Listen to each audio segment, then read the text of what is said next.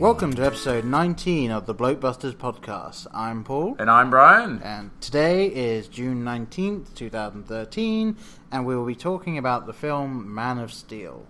Very quickly, just to get it out of the way, obviously, if you want to follow us on anything, we have the Twitter, which is at Blokebusters. We have Facebook, which is dot .com slash Blokebusters. Tricky. Yeah, that I one. know. And then the email, which this one actually does get a little tricky.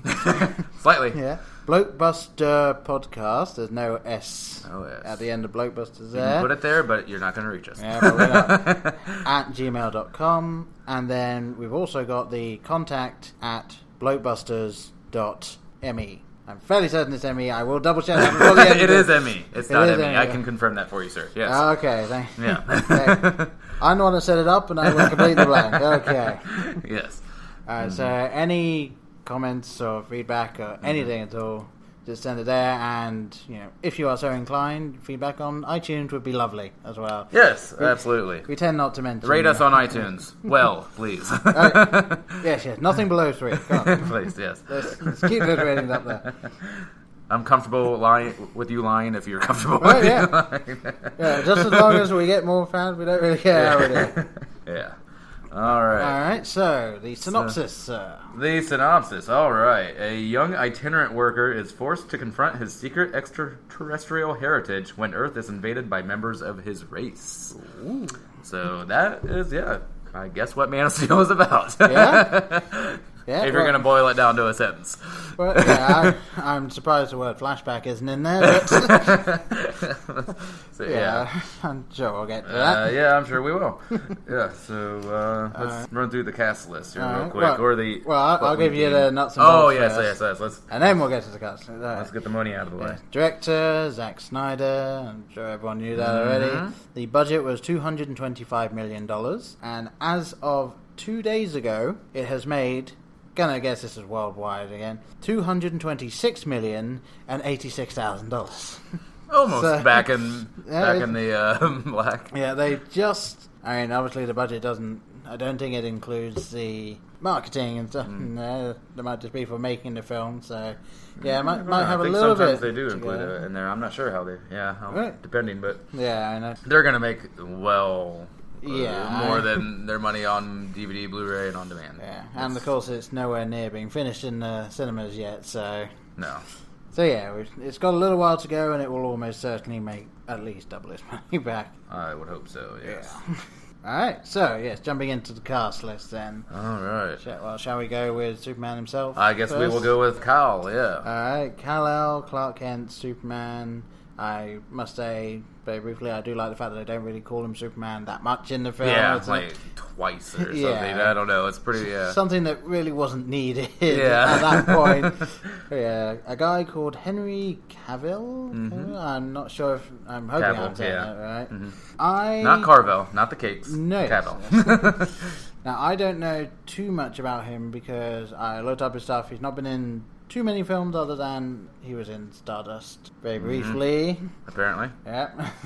and, yeah, I've not seen much of what he's done. Although he seemed like he was doing a fairly good job of what he had there, I think. Like, I, I enjoyed the way that he treated himself as Superman. Yeah. I know- liked that sort of I perception. know it's they go, and it's not a perfect film, but saying that somewhat lightly, but it, not particularly great film, The Immortals. But his performance is well worth watching, and I'm glad I did.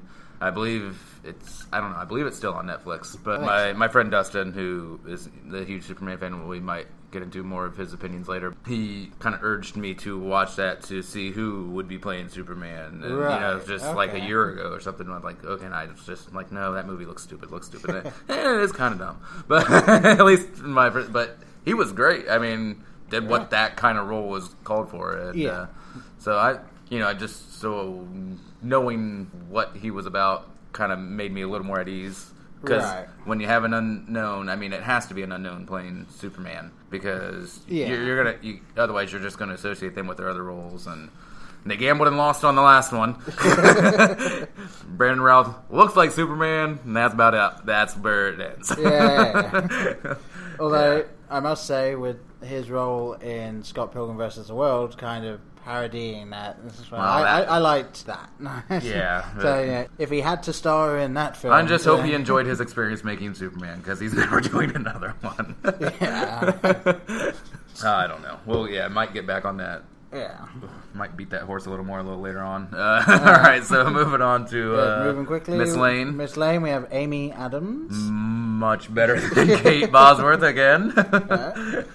Yeah, can't say that she did a bad job at all, and Mm-hmm. also I mean, doesn't look like it's weird because my first introduction to Superman was actually the television show would Lois that and be Clark. the uh, the Dean Cain? Yes, Dean Cain. That, Dean Cain?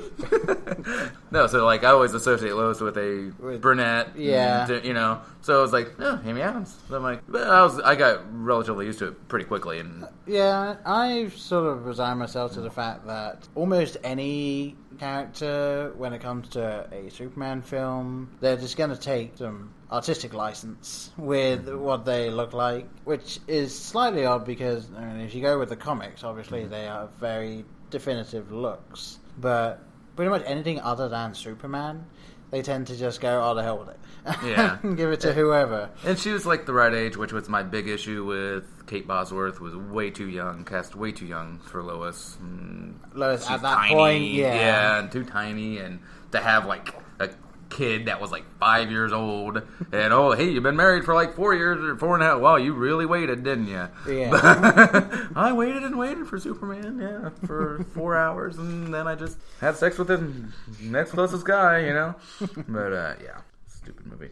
Uh, General, who do you got next? General Zod, Uh, I have Mr. Zod. Mr. yes. Zod. All right, Michael Shannon. Michael Shannon, yes. Yes. And again, unfortunately for Mr. Shannon, I don't know too much of his back catalogue, but I thought he was fairly good in I'm- the film. yeah, I, uh, I enjoyed his Zod. He's been someone I've followed for a few years now, and I really hope we're going to see a lot more of him. He's, I think, a terrific actor, and uh, yeah, if, if this film is if- anything to go yeah, by, if yeah. you if you're you know into the HBO shows or those episodic television, which is so good in these past few years, check out Boardwalk Empire because he is awesome in that, and decent role in Premium Rush, playing opposite Joseph Gordon-Levitt, and I, I still need to see that film. it was pretty. It was pretty good. It was entertaining, kind of like one of those real time movies, you know, like Phone Oh, Booth yeah. or something, you know. So always keeping the t- or uh, Run Lola Run or something, you know, Yeah, which- along those lines. Which I'm really annoyed it was on Netflix and then it disappeared. Oh, it's not come Rush back yet. No, uh, Run Lola. Oh, Run Lola Run. I wanted to rewatch. I have that on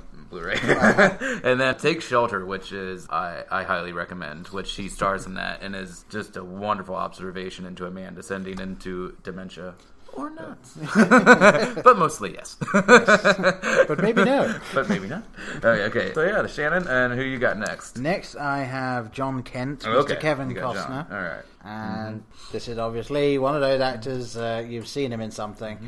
No matter how little you think you might have seen of him, you've seen him in something, and does a fairly good job. I mean, the only thing I would say is they they I mean, seem he only to, seemed to have one thing to say, just to say it a lot. yeah. No one can know who you are. And No. next flashback, no one can know who you are. yeah, that, that, there was actually one thing that I had with this film. It was they were giving the same message again and again and Well, again. yeah. I, I mean, I understand that obviously you're seeing how Clark, or you know, who- however you want to call him, Clark, Cow, whatever, is reacting and why he's choosing what he is, but it does seem to me that every single time he makes a decision, either just before it or just after it, we see a flashback which explains exactly why he's making this decision. yeah.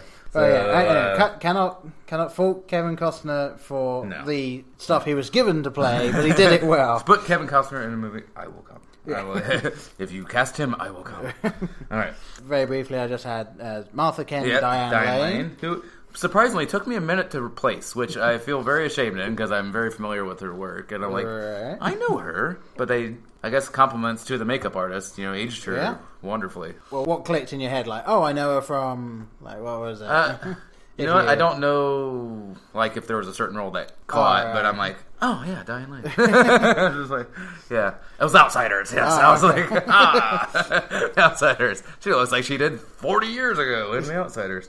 No, Wait, oh is boy, boy, yeah. Did you have anyone else down? Uh, uh, oh wait, oh yeah, we have not gotten to. to Mr. Morpheus, yeah. Oh, or uh, we didn't get to Jor. Uh, no, that was going to be my next Oh, one. I, okay, I just yes. wanted to cover Morpheus in his Oh, role yes. as a newspaper editor. His daytime job as editor of the Daily Planet. Yeah, Yes. I- it seemed interesting choice. Like I, you know, again, I'm most familiar with him from, know, Lois and Clark. So that's sort of like you know, Uh, fairly yeah. no nonsense. oh, that name is going to drive me nuts. Yeah. Whoever played him, but yeah, I can picture him. The, the Yeah. fairly no nonsense Yeah. Mm-hmm. newspaper editor that's just like, I've got to run the deadline here, and so forth. And then you know, Laurence Fishburne, who of course is Morpheus. I've also seen him in film Event Horizon, Mm-hmm. Yeah. like all of these sorts of films. And then he's in this, and so it took me a second to really think, Uh, like, yeah, well, what is it? And then. I saw how he was doing it, and especially later in the film when you start seeing how mm. much he's trying to look after his staff.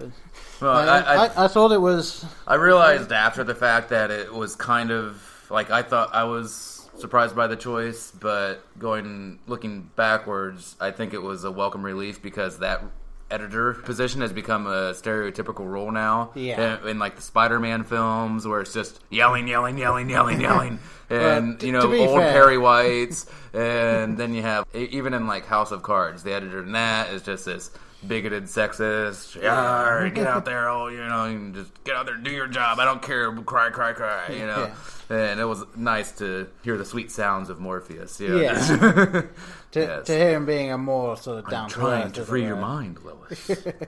I do think that J.K. Simmons should play every editor in anything. Okay, uh, I got something uh, a little later. Yeah, who should uh, play every role? But okay, All right, fair. All right. All right, yes, Mr. Jor-El himself, Russell Crowe, and thank God, no singing. Thank you, Russell. he was in it a lot more than I thought he was going to be in it as Yeah. well. Well, his consciousness was in it a lot more than we thought. yeah, definitely. Go, uh, as uh, my friend Allison and I were discussing on my drive here, Ghost Dad. Go, uh, he was he was Ghost Dad for, Uh, for most of the movie. Yeah. Right, uh, I need to see that film again as well. I'm sorry to not mean to bring up the great works of Bill Cosby, but beat bop Ghost Dad. Yeah. All right. And All right. so yeah, he was awesome. Of course, it's Yeah. Russell Crowe doing great things as Russell Crowe, things he should be doing. Yeah, and I- he- with he the gave- advice and the you know it's Yeah, he, he gave the role a lot of gravitas. So Mm-hmm. Yeah. he, he was able to bring that to it, which is Yeah. what it needed. Really. which I mean, coming from the people that have played, I mean Brando, Yeah. and even uh, didn't Superman Returns use Brando's voice if I recall? Oh, that- or- probably, uh, this they did something with it. I don't know, but I mean, yeah, that's a tough line to follow. But yeah, definitely one of his performances that I think of when I think of Russell Crowe. You know, yeah, just Yeah, very I don't know, it's very gladiator esque for me, commanding and present and confident and you know knowledgeable, insightful. You know, just Yeah, all of I- that stuff. I definitely think this will be my sort of. If anyone says Russell Crowe film, this will now be. Oh, it's always going to be gladiator for me, Well, I wasn't a fan. Of or uh, or the Insider, which a lot catches a lot of people because that's one of my favorite films. But well, fair enough. Yeah. yeah. great, I, yeah. I guess Russell Crowe films for me, they tend not to be the sort of films that I gravitate towards. No, Nothing yeah. against Russell Crowe, but the the sorts of fighting scripts the world. the sort of scripts he seemed to get are for films that I'm not that drawn Yeah. to. But uh, Yeah. yeah, I'm glad that I'm glad he was casting this. I'm glad I saw him. Uh, I think you got one more name there, and then we can I move do, forward. although there's no way in hell Yeah. I'm going to be able to say What- it. what do you- All right. Ayelet Zurer? Zur, uh, sure, as Yeah. Laura Lorvan, Yes. right? Laura Lorvan. Yes, who- uh, when you hear the name, you think, well, who the hell is that? And then it's like, well, that is Jor-El's wife. Yeah. Yes. Women's live is at Krypton, and you don't have to take the the last name not of your all. marriage partner. But yeah, Kal-El's biological mother, of Yeah. course. And I just said, I think you know, wonderfully played for the time she's in it. Yeah. But I just wrote down that I think all mothers dying on doomed planets should be played by Winona Ryder. That's all I. I just think that should be her typecast now. Very specific typecast. Yeah. but Mo- Mother that you see for five minutes. I was this whole time thinking like. "Huh, That should be Winona Ryder. This the planet's falling apart all around her, and you know, That is almost sort of becoming a trope in these big films now, because obviously you've got Spock's mother Yeah. from first Star Trek, and now you've got showing the actual demise of Krypton and hmm Kal-El's parents. So I wouldn't be surprised if Optimus Prime's mother ends up dying in the next film. oh. it's like, Mom, no! you see a flashback to his youth. hmm Turns oh, she just goes in the junkyard. Oh, that'd be horrible. Of course, the old robot chicken. Oh, oh, yeah, you have cancer. Transformed into Oh, I hate you, Michael Bay. Okay, I just had to get that out there. Not that I should say that every podcast. It just Right, should be right. required. All right. That, that should So be our sign off every time. And Yeah. as always, I hate you, Michael I, Bay. Michael Bay is a shithead. To borrow from Douglas movies. All right. All right, let's get into the actual film itself here. The First thing I wrote down was I loved the opening. I thought it was a fantastic intro into the film Yes. itself. Got the adrenaline pumping. Yeah. Definitely, uh, it was long. It was a, Oh, yeah. It was, well, it was probably a 15 minute in prologue or so. Yeah, I mean, really. It was t- probably a whole reel, I'd think. Yeah, Yeah, well, a reel. I mean, obviously they had to tell the story of Krypton Yeah. Without doing it the way that every other Yeah, 'cause I hate the origin stories with the babe in the basket and okay. Yeah. Yeah. Okay. That's whoop, knock on the door or, or what? Oh, hey, there's the baby. Well, and, Yeah. and then there's the other films that done it. I think it was you see him in his fortress of Bastard in a basket. Sorry. Ah, sorry. Okay, go on. You see him in his fortress of solitude, as it were, Yeah, uh-huh. and he then learns the backstory. But we ne- don't necessarily have that backstory, and then it's told to us Yeah. or shown very briefly or something. Where this was treating it as a linear story, which is well, for the most part, this was treating this bit as a linear story. So you got to see the backstory before it then kicks off into Superman, and which I thought was a really good way of doing it. I'm glad that they did do it this way rather than your average flashback.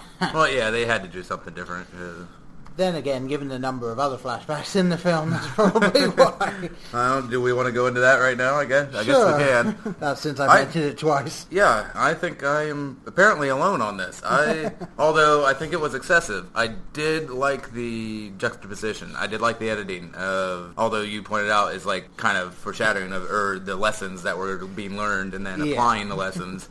I thought uh, it was nice seeing the the flashbacks and seeing young Clark, seeing kind of Smallville type stuff. Yeah. you know, from the show. I don't know. I wasn't a big watcher of that, but Oh, no, I I- like my buddy Dustin, who's a big Superman guy. He said it was too much for him just because it's like going from okay, young Clark, now slightly older Clark, now mm. even younger than the young Clark, Yeah. and now even older than the old Clark, and then present, and it's like just too much for him. Which I'm feeling you're on the side of that. I thought by about the fourth flashback, Mm-hmm. I thought it was a little too on the nose because, as you said earlier as well, it really is the same lesson that he's learning every time as a kid. hmm Like you know, you can't use your powers because someone will figure out who you are, Mm-hmm. and then you can't use your powers just to save someone because someone might find out who you are. And the government, we thought they were going to come and get you, so Yeah. we've been hiding you. And the funniest thing I found about all this was that he's thinking back to this as he's wearing the cape, doing the stuff in front of people. So he's mm-hmm. sort of remembering the, the things that he grew up learning while he's breaking the one rule that his dad keeps telling him. Well, I, I mean, no, I think I think Jonathan Kent knew there were. He said there would be a time when Yeah. you, but it just wasn't yet. It just wasn't yet. Yeah. Just not yet. Yeah, no- not yet. no, yeah. Yeah. Where is it? Well, I'm not going to tell you. yeah. but yeah, so I think you know he knew because, like you said, you know you just have to decide what kind of man you're going to be. Yeah. You know, um, you know you're going to change the world for good or bad. So he Yeah. did know he would have to embrace it at some point. I did like that his father, father, and An adopted father, yes. was willing to think of the fact that he might not turn out to be a good man. Yeah. Because he says a couple of times, whoever you turn out to be, good or bad, you're going to Mm. change the world. So, I mean, Yeah. obviously, And- he's if he's being bullied and then he's thinking of revenge, he's thinking, well, if my if he now goes down this revenge path, that's what it's going to be. He's going to be Zod, basically. Yeah. Yeah, but I did, I did like the payoff scene with all those lessons with the tornado. yeah. And I mean, I, Yeah, I don't yeah. think I need to see, say spoiler. This is a spoiler show. Yeah. but uh, with uh, you know um, him choosing not to save his father. Yeah. I Uh, mean, with I mean his father did you know Yeah, hold up his- his hand and you know His father no. is implying, like, you know, don't, don't you dare Yeah. save me. This is... yeah. And... That was a little, I mean, a little teary. Uh, a little, uh. Yeah. yeah. Uh, and of course, the dog. The dog was fine. The dog, yes. Yeah. Well, you got you can't hurt animals in movies. No, you, you can you can kill uh, Field of Dreams, but or uh, Dances with Wolves, but but not a dog. Well, he, But not two socks. No, bring it back home. Yes, or was it four socks? Was it four socks? I, I Oh, I don't know. Uh, my mom would be the one on Yeah. that one. She's the Dances with Wolves expert. I'm sure my mother would have been to me as well, but not knowing that. Uh, I will say, when it comes to animals in films, apparently you can do whatever the hell you like to cats. There, there are plenty of films where cats end up being like tortured or sacrificed in something or whatever, and it's like you never hear a single complaint, and yet someone injures a dog's paw. it's like, yeah, oh, we're gonna have to edit that scene down. or gremlins. You can throw those in microwaves. They don't care. Oh yeah. oh no, th- th- those were the bad gremlins. Th- yeah, those are those are- fine. okay, that was the new batch. I'm sorry. All right, and uh, we've completely derailed. Yeah, so bringing it back into. All right, here. we went from gremlin. Okay. Yeah, All and right. that, I do feel that they were going too much on the side of we're gonna show you exactly Mm-hmm. why he's acting the way he is or why he's about Mm-hmm. to act the way he is for too many of the similar problems that he was running Mhm. into. Obviously, they wanted to show Clark growing up, Yeah. but again, they didn't show that in order either. It was young-ish Clark, older Clark, younger than before Clark. Uh, It was But a bit then, how do you think it would have worked if it was just straight continuity? Uh, would it have played as well? I think, you I think it might have if I mean, all they would need to do is maybe change the dialogue a little bit in some of them. Obviously, the last one had to be the Mhm. last one. Yeah. I know. yeah, I, I- I didn't. I wasn't as bothered by it as No, yeah. it seems you were. My friend Allison and Dustin. yeah, I'm like, yeah. Well, you guys don't know what you're talking about. it's a bit much, but I still enjoyed the flashbacks. I like the flashbacks. No, well, but, that's the thing. I, I don't I don't think it necessarily took away from the film experience. Mm-hmm. I just thought it was again we were talking about it a little bit on the last podcast. I thought it was a little bit too dumbing down, as it were. Okay. I think though I'm willing to accept a certain amount of that because I'm going to draw a parallel to Batman Begins as another origin story, and I'm looking at this as setting up a Right. series of films, and you have that in Batman Begins, a lot of back and forth with the trial of his parents' killer, and then you know his training, and then True. going back on the plane with Alfred, and then we're you know we're back in. You know the League of Shadows, and then you know, so you have to set up who this, what world you want to portray. Yeah. And so there's going to be a lot of exposition. There's going to be a lot of dialogue and setup. I, I get that completely. I just think the way that Batman did it different to this Mhm. film was that they weren't necessarily tying it together with what was happening. Yeah. It was you got to see Bruce coming back and he was going to kill the guy and then that guy was killed instead. And it's more of a progression with that film rather than just he's about to make a decision. Flash. Mm-hmm. But yeah. my point being, both are slower films Oh, in yeah. this series. Yeah, assuming there will be a series of Man of Steels. oh, I'm, Um, sure, I'm sure there'll be at least if it's making an, if it makes money, it's gonna yeah. But I would think the next one would be higher pace, faster paced, uh, Probably. more at stake. You know, Oh yeah, they, they'll have set up the world. so- Exactly. So I'm willing to forgive a little bit of that, and I don't think you know there won't be as many flashbacks, I- if any. I would think in the sequel. No, but yeah. all right, I mean, let's maybe uh, the yeah. one. Don't let's uh, move on to. Let's see. Um, did you have a talking point you want to get on to? I know I have well, one, but it, yeah. it was a point that I know was a big problem with people when they first saw the images. The new suit. New, Oh, I love the suit. Yeah. Yeah, I thought it made so much more sense. Mhm. I mean, I understand that the traditional image of Superman is the bright suit with the bright yellow underpants. Well, Um, yeah. And given the world that they set up, that suit makes perfect sense, and I think looks better. It looks great, yeah. Yeah. and there have been so many variations on Superman stories, and Yeah. not even being a fan of the comic books, I know this from my friend that you know he's died in different ones, he's worn this in different ones, he's been evil, he's been whatever. You know, it's Yeah. So what? You know, it's the writers imagine. You know, that's how he wanted to portray him. That's fine, and he looked good. Yeah. If he looks stupid, then I'd have a problem with it. but Yeah, I, I know that the big outroar at the time the image came out was Mm. the fact that he didn't have the underwear-esque thing in that area. Yeah. Just because he almost always seemed to have something like that there. but no, this is a suit just from his home world. I mean, Yeah. this is, well, this okay segues into one of my uh, slight plot holes. I think it's on. Well, I know Jor-El and definitely General Zod. The armor. Why do you need armor on an indestructible being?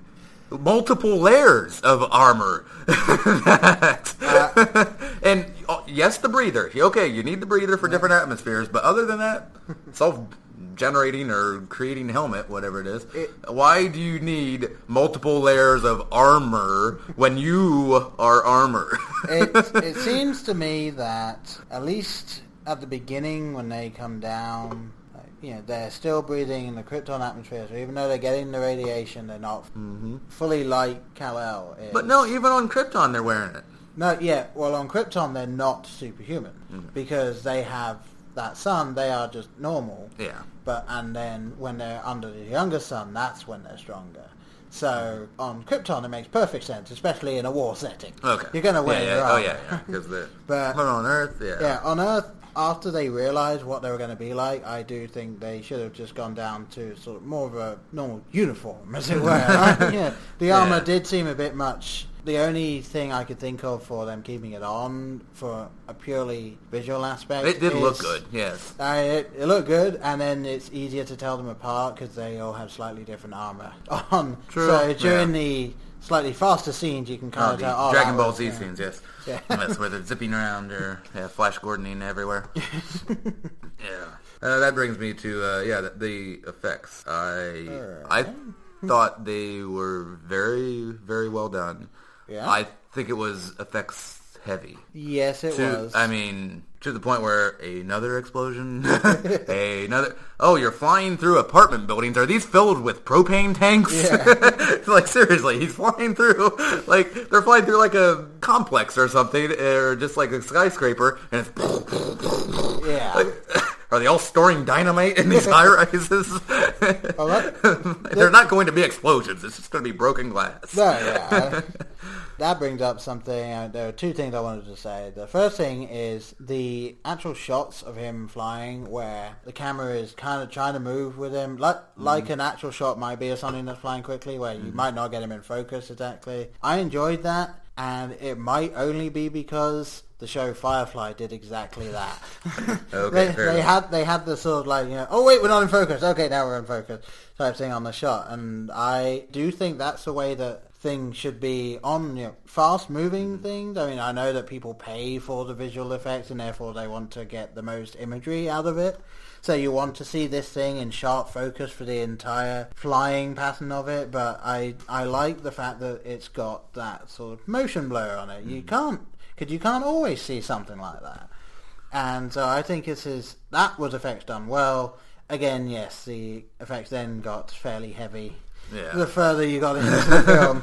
And the other point I was going to say was, obviously this is the spoiler for the very end of the film, when Superman's got Zod in the arm wrestle and I did wanna bring is this up about later, yes. to laser beam this family and this is when Superman's really getting like you know it's like the problem of I don't want to kill the last race, but Mm. he's about to kill these people. It didn't seem to be too much of an issue for him flying through those buildings and demolishing at least half of Metropolis. Well, uh, like a whole gas station with cars that were parked Yeah. at that gas station. Those, you know, those families did not live. Yeah. I, I mean the complete Yeah, he- demolition. It cost of like four hundred trillion dollars of collateral damage. Uh, Yeah, yeah. all those people that didn't get out of that building, like, you Uh-huh. know, they, he doesn't seem to be too bothered with Zod at that point. past the, the actual battle phase. It's just when he's got him and he's about to kill four people in a corner. Ooh, that's when the real. That the is think of that. Like I'm willing to give that a pass, but uh, I mean, you know, I- it's it's just destruction and it looks cool. I, and- I do get that that specific point. He's seeing him go against humans rather than fighting him in Now, the bigger issue with that scene for me was, and my friend Dustin and I talked about this, is Superman killing. Superman does not kill like Batman. He You in most imaginings, in most, I will say, Yeah. he does not kill. He disables, disarms, prevents, saves, but he does not kill. Yeah, I I will say I again I haven't read much of the comics. I don't know most backstory. I do know, however, that there have been times, even in the standard canon of Superman, and it's so few and far between that most people don't really think about it, and therefore mm-hmm. they don't think it happened. There have been times where Superman has had to kill to put the fate of most of the people on Earth ahead of this one person, mm. and the only way to stop that person will be Well, to he was kill in that yeah in that scene. He was put in a situation where he had to because Yeah, Zod would never and, stop. and it, yeah, any other time his morality is such that he will sacrifice himself or his own, you know, whatever Yeah. to, you know. But And at least it was do- still shocking to me when it cracked, cracked the neck. yeah, of course, you then think, oh, so someone could snap Superman's neck if they had enough force behind it. Yeah, I don't know. So he's not as immortal as you would think. No, apparently not. I mean, obviously, yeah, you know, pollution and no sunlight will drain his powers and whatever, but still, yeah. yeah. All right.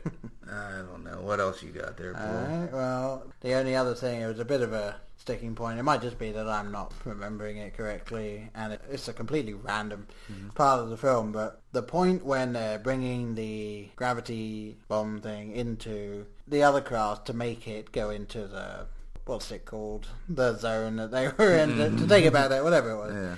So they go, and it's just been activated, and Lois is inside the aircraft, and the field goes around the aircraft, and she's clearly inside the field, and she's sucked out of the aircraft just before it goes into the thing. How was she sucked out of the aircraft in the middle of an intense gravity field? I don't know, sir.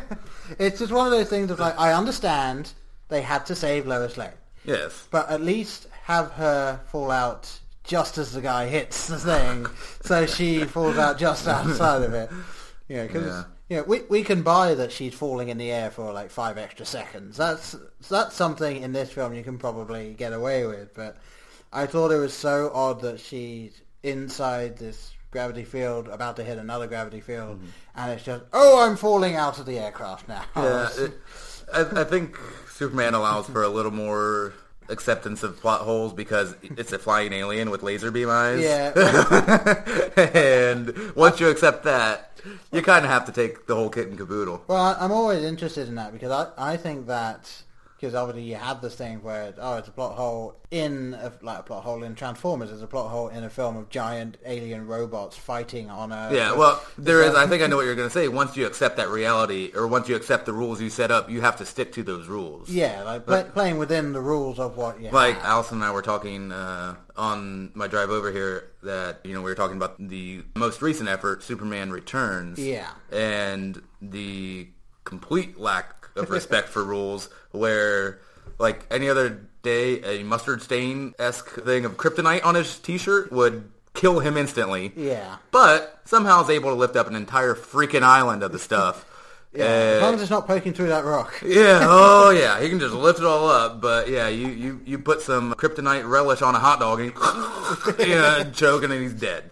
Yeah. It's- yeah. Yeah, it, it's So one of the- that that that kind of you know just complete disregard of rules you've uh, established. Yeah. And that, yeah, so That is again another thing that I liked about this film is that they didn't say that kryptonite kills him or that the atmosphere on Krypton Mm-hmm. would kill him. It just makes him human. Because I always thought that was really odd. I mean, maybe it's the way that they explain that it's the radiation from the sun mixed together with the rock and the, Mm-hmm. it mutated in space, and then by the time it gets to Earth, it's somehow poison to this guy. But it's just radiation from his home sun and his rock from his home world. There's no reason, really, that it should be something that will kill him if he stands next to it. Yeah, It not, should just make him normal. It's not his garlic, and he's a vampire. Yeah.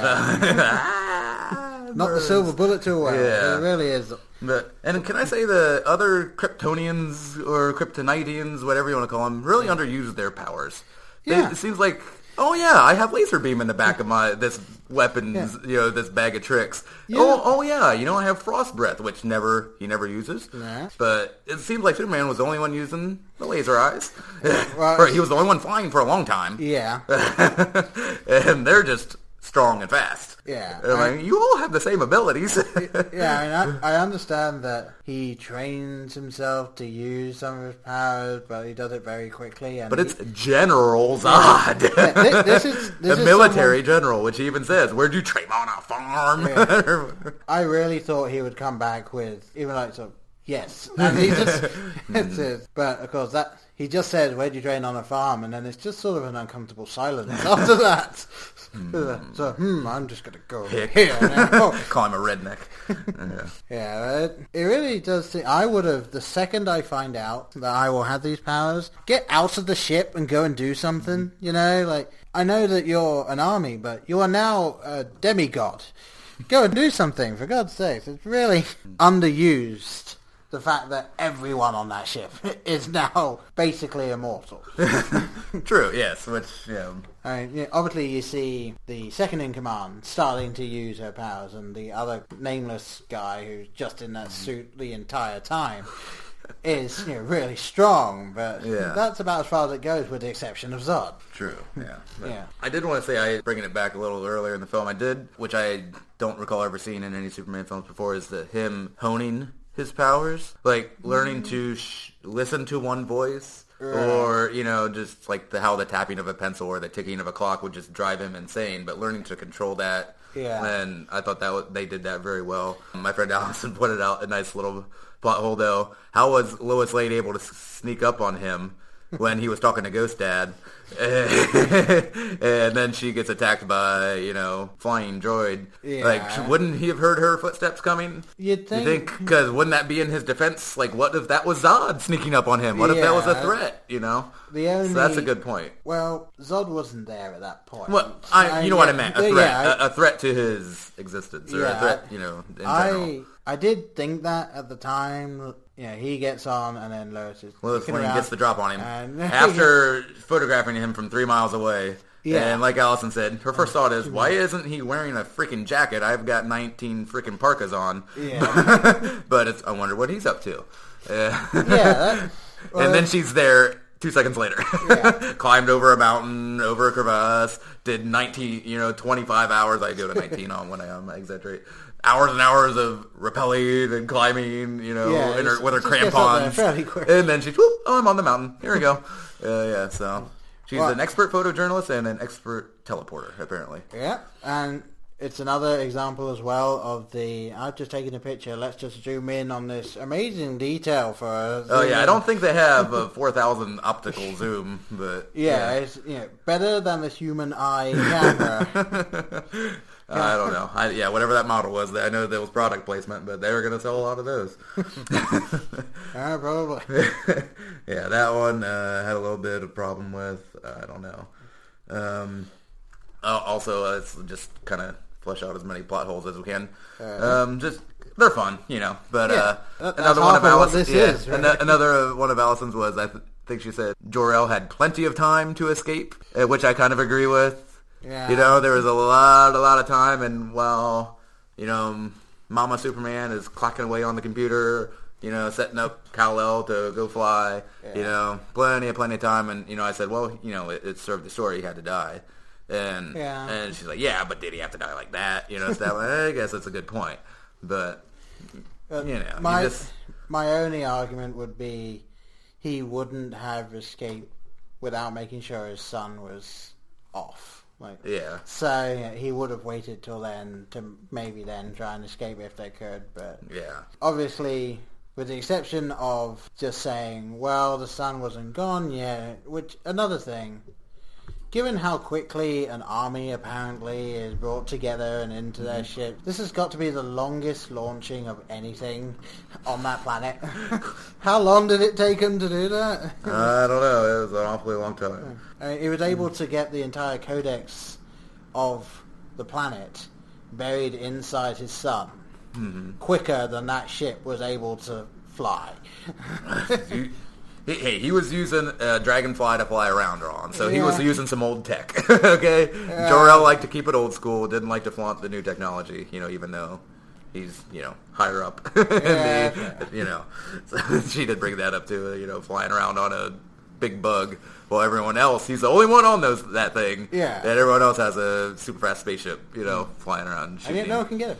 Yeah. Uh, well, still kills his damn di- uh, Dino as she, you know, his pet dinosaur.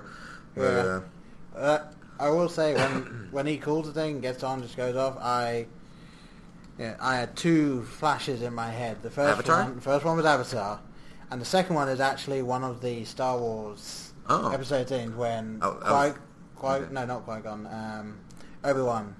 The, I think it's the Mm-hmm. second film. He just jumps up on that thing and off he goes. the thing I thought of was Lord of the Rings, the Eagles. Oh, Lord yeah. Yeah.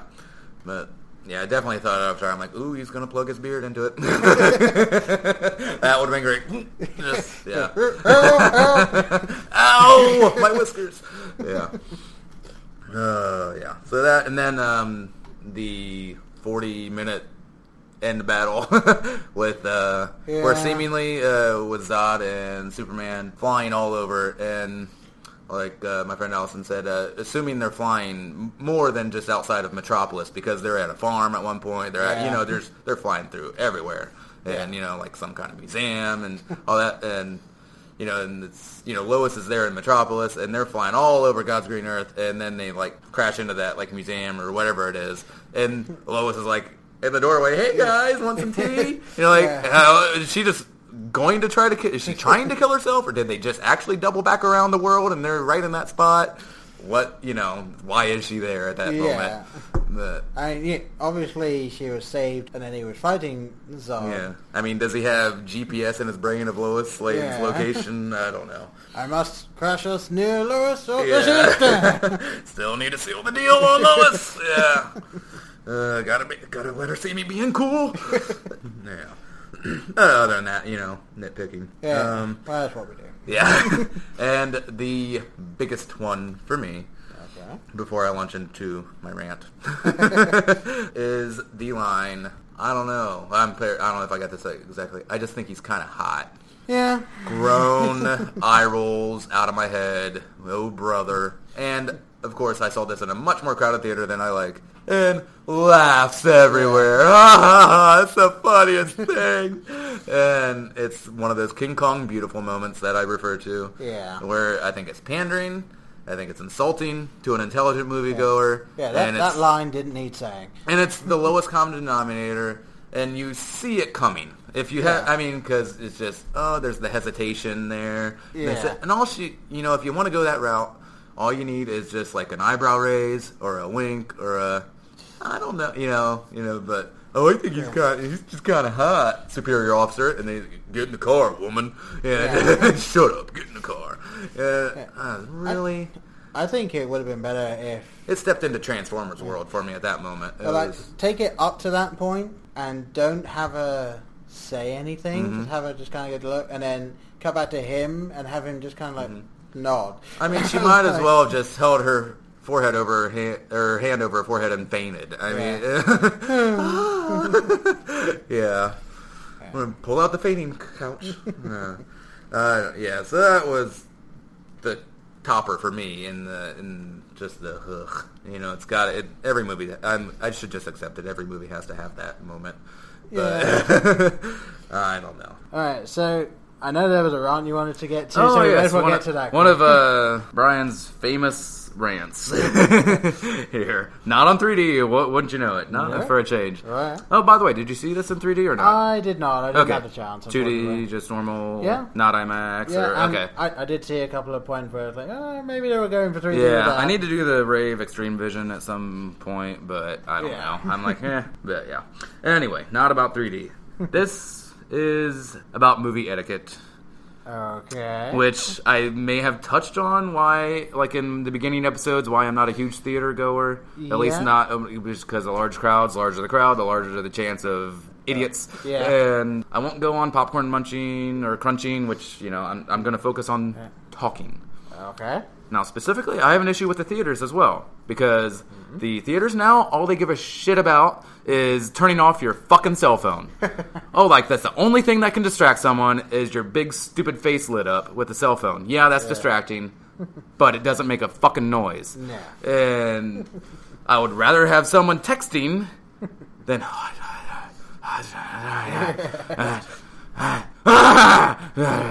Yeah. Which I was so fortunate to have sitting three seats down from me this whole Oh. film.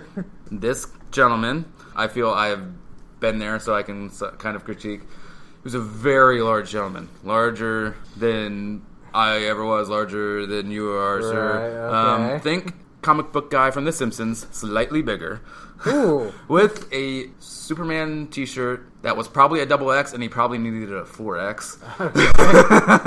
so yeah, and sitting there, and then his buddy's on the other side of him. So the the, the guy's closer to me, Right. and running dial. It's like he thought he had been chosen to provide the audio commentary for the entire movie. and not once did anyone say anything to him, but the thing was, he was obviously a Superman nerd. Like my friend Dustin is probably very, very familiar with Superman canon and all of the imaginings and all, you know, all of the stories going back to the 30s, more than likely, you Yeah, know? okay. And, and what's right, what's wrong, and all the different suits, all that stuff.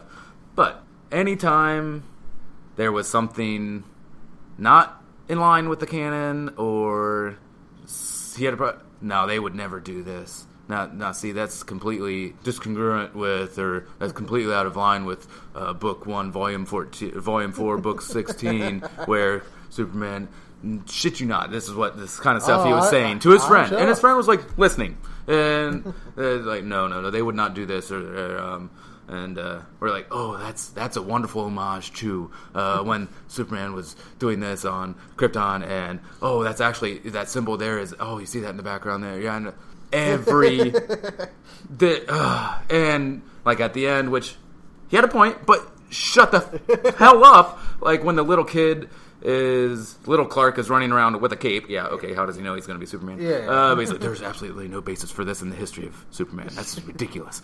And, Yeah.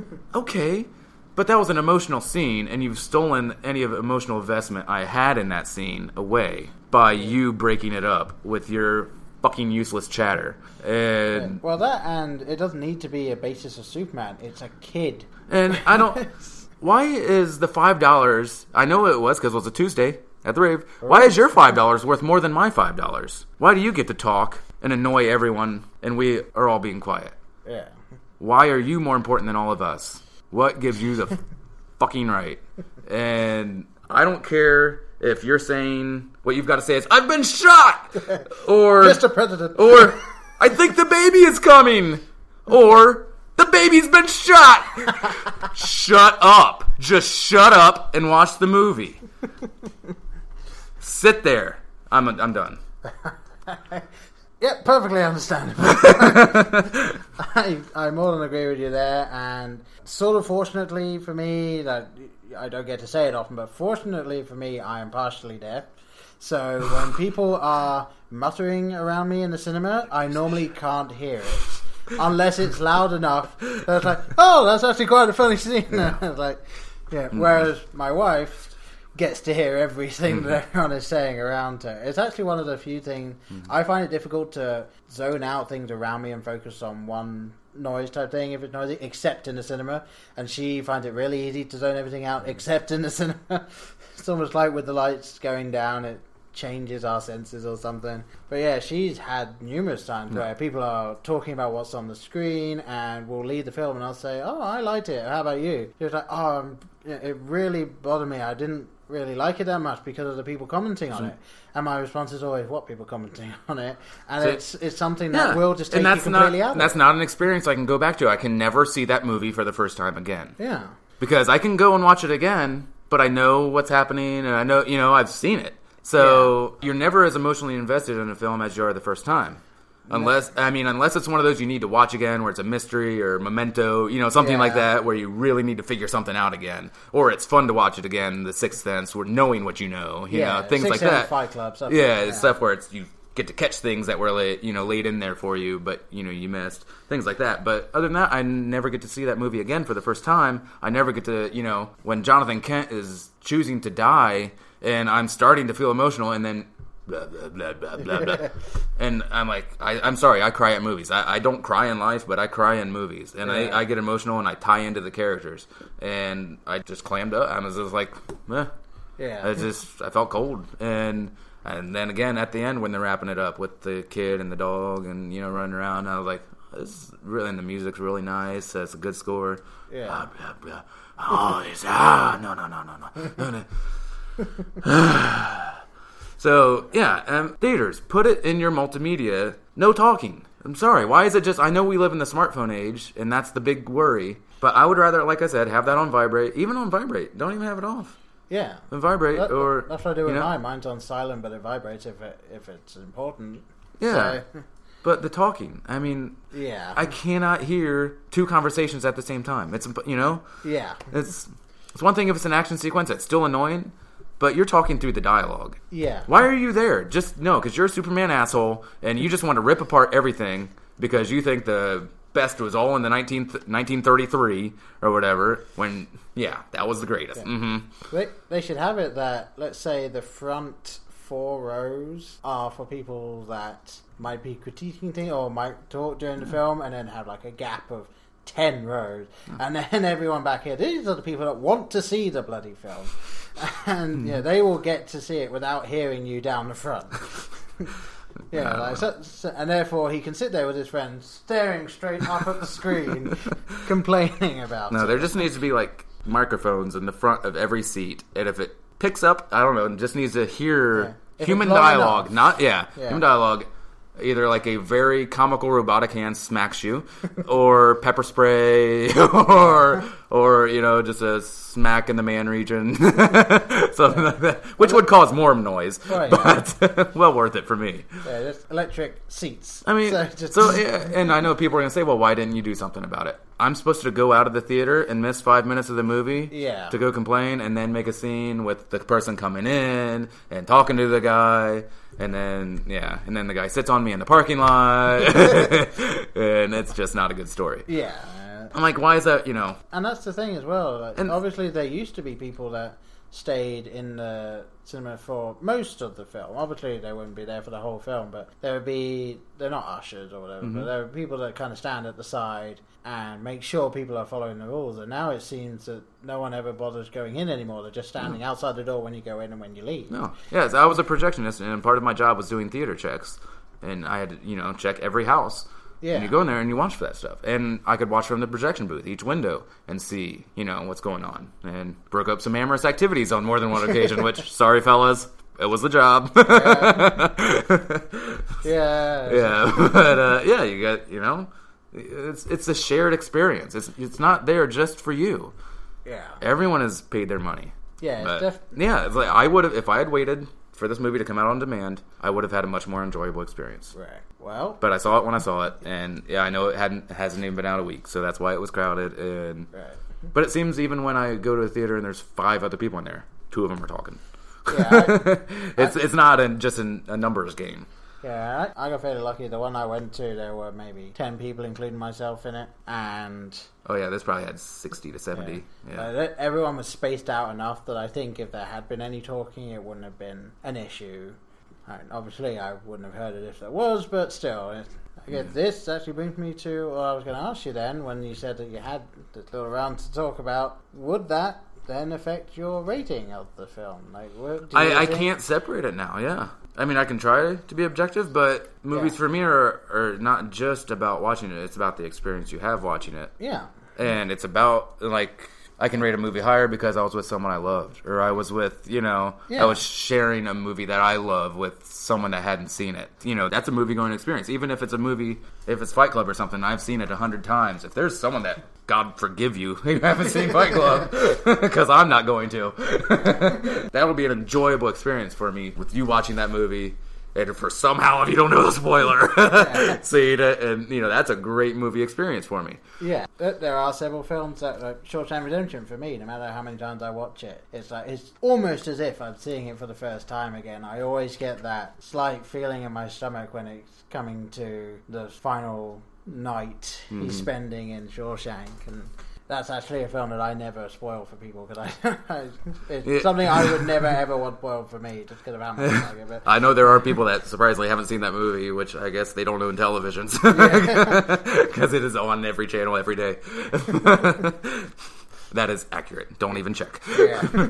no, you know what I'm saying though. Like I said, it's more than just the story. You know, it's more than the action or the narrative or the the love story or you know whatever's going on in the movie. I can watch the best movie, but if I'm in a sour mood Yeah. or something, then I'm gonna look on that movie. Well, that movie wasn't that great. yeah. So, whatever, Citizen Kane. You know, my cousin had just died or something, you know, the day before, and I was trying to, and I just sat there blank faced, you know. yeah. So you never are going to go back to that movie and say, "Oh, that was the greatest thing ever." yeah, Ro- Rosebud is never going to mean that much to you. yeah, maybe maybe your dad had just died in a horrible sledding accident. And you're like, oh, you bastards! you sick bastards! Why would you bring that up? You Well, know? they, they would enjoy the end of the film, though. wouldn't? I don't know. Yes, but, you know, you never know what's going to connect. You know. Yeah. So to answer your question, I guess in a long roundabout way, it uh, it is hard to separate that, uh, you know, the experience from the film. Yeah. I seem to be able to look at it retrospectively once I have a little time to mm-hmm. think about it. I seem to be able to separate how I feel about the film from mm-hmm. what I think of it as an art form. But yeah, I, I could see how, especially if you have a bad experience in the cinemas, you're not mm-hmm. able to pay attention to all of the film. That yeah, it'll definitely be a problem for you. Yeah. Which makes me wonder what your rating is going to be for this. Uh, Oh, and oh yeah, I think snacks should go away when the trailers are over. That's it. No, no more, or only sell quiet snacks. Thank you, because the Sno-Caps are the loudest goddamn thing in the world. okay, lady, you don't. All right, all right, just Well, what, or do what popcorn. do what I do. I mean, I I, I might have harder candy today. I've got uh, Mm-hmm. Lemonheads I've taken to now. But what I do is I buy a carton of Lemonheads. I then get a Ziploc bag and pour the lemon head into the bag. Ah. So therefore, the only noises are possible to sort of yeah, yeah, that's absolutely fine. yeah. So you, you don't get the hard candy against hard cardboard noise. You just get a slight crinkle. I know we're running long, but I have to share a quick story of my friend and I in on a school trip when we I think we're 16 went to Chicago and for some reason or maybe we were even 14 I think. For some reason they had to have activities in between the museums and stuff. For some reason they thought it'd be a good idea to take a whole bunch of 14-year-olds to the ballet. because we have respect for high art. 14-year-olds, they aren't sarcastic and cynical and No. snarky and don't know everything, you know, and you know. But yeah, so they took us to see the Nutcracker. And uh, my friend Kevin, oh, I love you, Kevin, brings in a one pound bag of salted roasted peanuts because it's the Nutcracker. he likes to hit it on the nose. And I'd never seen a ballet. But guess what? There's no fucking talking. There's no singing. They just dance. Yeah. They just dance to music. And they throw people in there, and then they spin, and then they dance some more. But anytime there's a nice little throw or a catch or a spin, I guess the audience is supposed to clap. And we would crack the nuts right at every applause break. Crack the nuts, crack the nuts, and then eat the peanuts and get to intermission. And there is a pile of peanuts and dust all around our feet in this very nice opera house. And we're like, shit, because the house lights came on, you know, and just kicking it under the seat in front of us. Yeah. And you know, intermission resumes, and we finish the bag, and that was a great way to enjoy the Nutcracker. It was the only enjoyable part of the experience Yeah, for me. I'd, I'd imagine But- the only better way would be to just take some walnuts and a, and a nutcracker in with you. Oh gosh, yes, the actual Nutcracker. Oh, that'd be really on the nose, yeah. But that I just had to bring that up there where you said you know opening the bag, but yeah, we did choose you know the right time to crack the nuts. nuts. Yes. All right, let's get to our Netflix recommendations and let these good Uh, people go. well, should, should we give a, a rating? Oh, let's do a rating real, yeah, real quick. If we have to, real quick. know. Yeah, let's not go into long drawn out explanations. Let's just get the rating out. I believe you went first last time. I'm gonna go ahead and go first right. because I don't want their people to think I'm influenced by you or Yeah, you're influenced by me. Uh, I'm gonna go ahead and give it a. Ah, this may seem harsh. Minus two. I, I can I can see it. A minus two. I mean, um, I mean that's obviously- that's still like an eighty percent if you want to do percentages for me. Yeah. That's like a B. It just well, like a solid B for me. If you want to go comparisons or whatever, I will give Superman Returns like a D D minus, D- D- like or like a five out of ten. If you know yeah. something like that, you know things I liked about it, more things I didn't, Yeah. or uh, almost as much, or you know just as much as it that I didn't. But uh, yeah, I'd say a minus two. I think it was a good first time out. I'm interested to see where the story goes, Yeah, and as am I. yeah, and I, I don't think it was a terrible film. I know it's. I think I was slightly swayed. I, I have a Rotten Tomatoes uh, bias. I know, and I mistakenly checked that out before the movie, like 20 minutes before the movie, Yeah. and thinking I'd see something like 78 percent, 82, and it was 56. Yeah. I'm like, oh Well- shit. well, if, if you if you go into it, it's 56 based on the top Is it on critics? thing, top critics. If Or you have to go to users. audience, it's something in the 70s. Okay. Yeah. So- yeah, I saw the critics thing. Yeah. But all right, so minus two, and for you, sir, All right, for me, I'm not going to give it too much higher. Actually, a minus 1.5. I was considering that, but yeah. Solid blockbuster. Looks to be a good start to Mm. a new Superman series. I, for me, the the flashbacks were a few too many. Yeah. I, I thought they were going a bit too hard on that. A couple of the odd line here and like the, you know, I think he's top line. Yeah, definitely a little bit too on the Mm-hmm. Nose. They did abort on the Superman line, which thank God they did that because Yeah. when Lois was trying to name him as Su- you Yeah, know, all she gets is Su- you know, Yeah. yeah. So I'm glad they aborted on that, but Yeah. Oh, and of course, that's one of the ones they gave away in the trailer. yeah.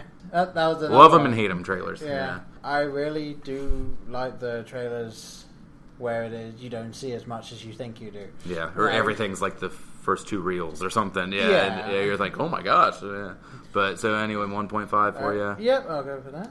All right.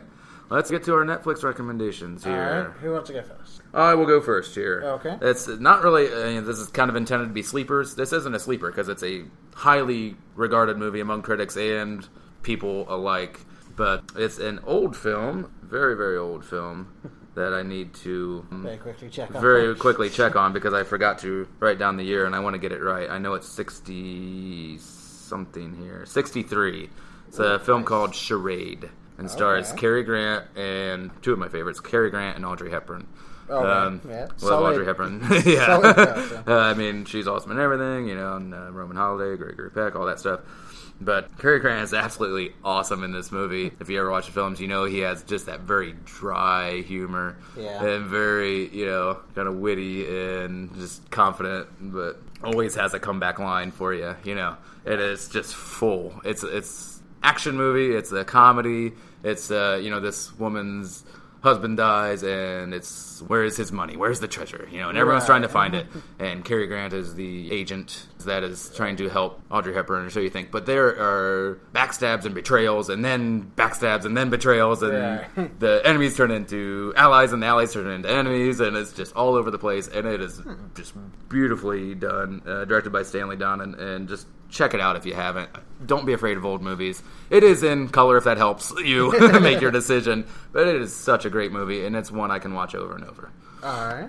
and so to you sir Well, mine is a film only in the sense of feature length. okay It was released in parts online. It's called Video Game High School. It is something that I was saying to you before. If you are not willing to accept the fact that this was made by people who are sort of big online for people who like to see that stuff online, for people who are into video games, then this might not be the one for you. It does lean heavily on the fact that you might have a knowledge of certain video games or that you might know that these people are known for doing stuff online. You don't necessarily have to know who the people are, but that's you know, the online bit is the essential thing there. And it's about a guy who, upon accidentally, kind of, killing a person online in a game who turns out to be the top ranked gamer in America. He is given an invitation to join the video game high school. Hmm. And this is in a society where video games is basically what's running the world. Like everyone is playing video games in one hmm. form or another, and it's him. It's your basic sort of fish out of water type thing, and it's a really solid little piece that they put together. It's all their own money with Kickstarter, and the guy that made it actually put up something online showing you how every cent in that film was spent, which is you know something you never see. you know, so Yeah. Oh. very good fun. And I I think rejected titles for this also were uh, Virgin High School, and I got my ass kicked for Milk Money High School, which it was a little wordy. So I'm glad they went with Video Game High Yeah. School. But It- even if it is a bit nose. yeah, all right. I think that'll wrap it up for this episode. yeah, I think it'll have to. I've been Brian, and I've been Paul. and we'll see you next time, folks. Bye.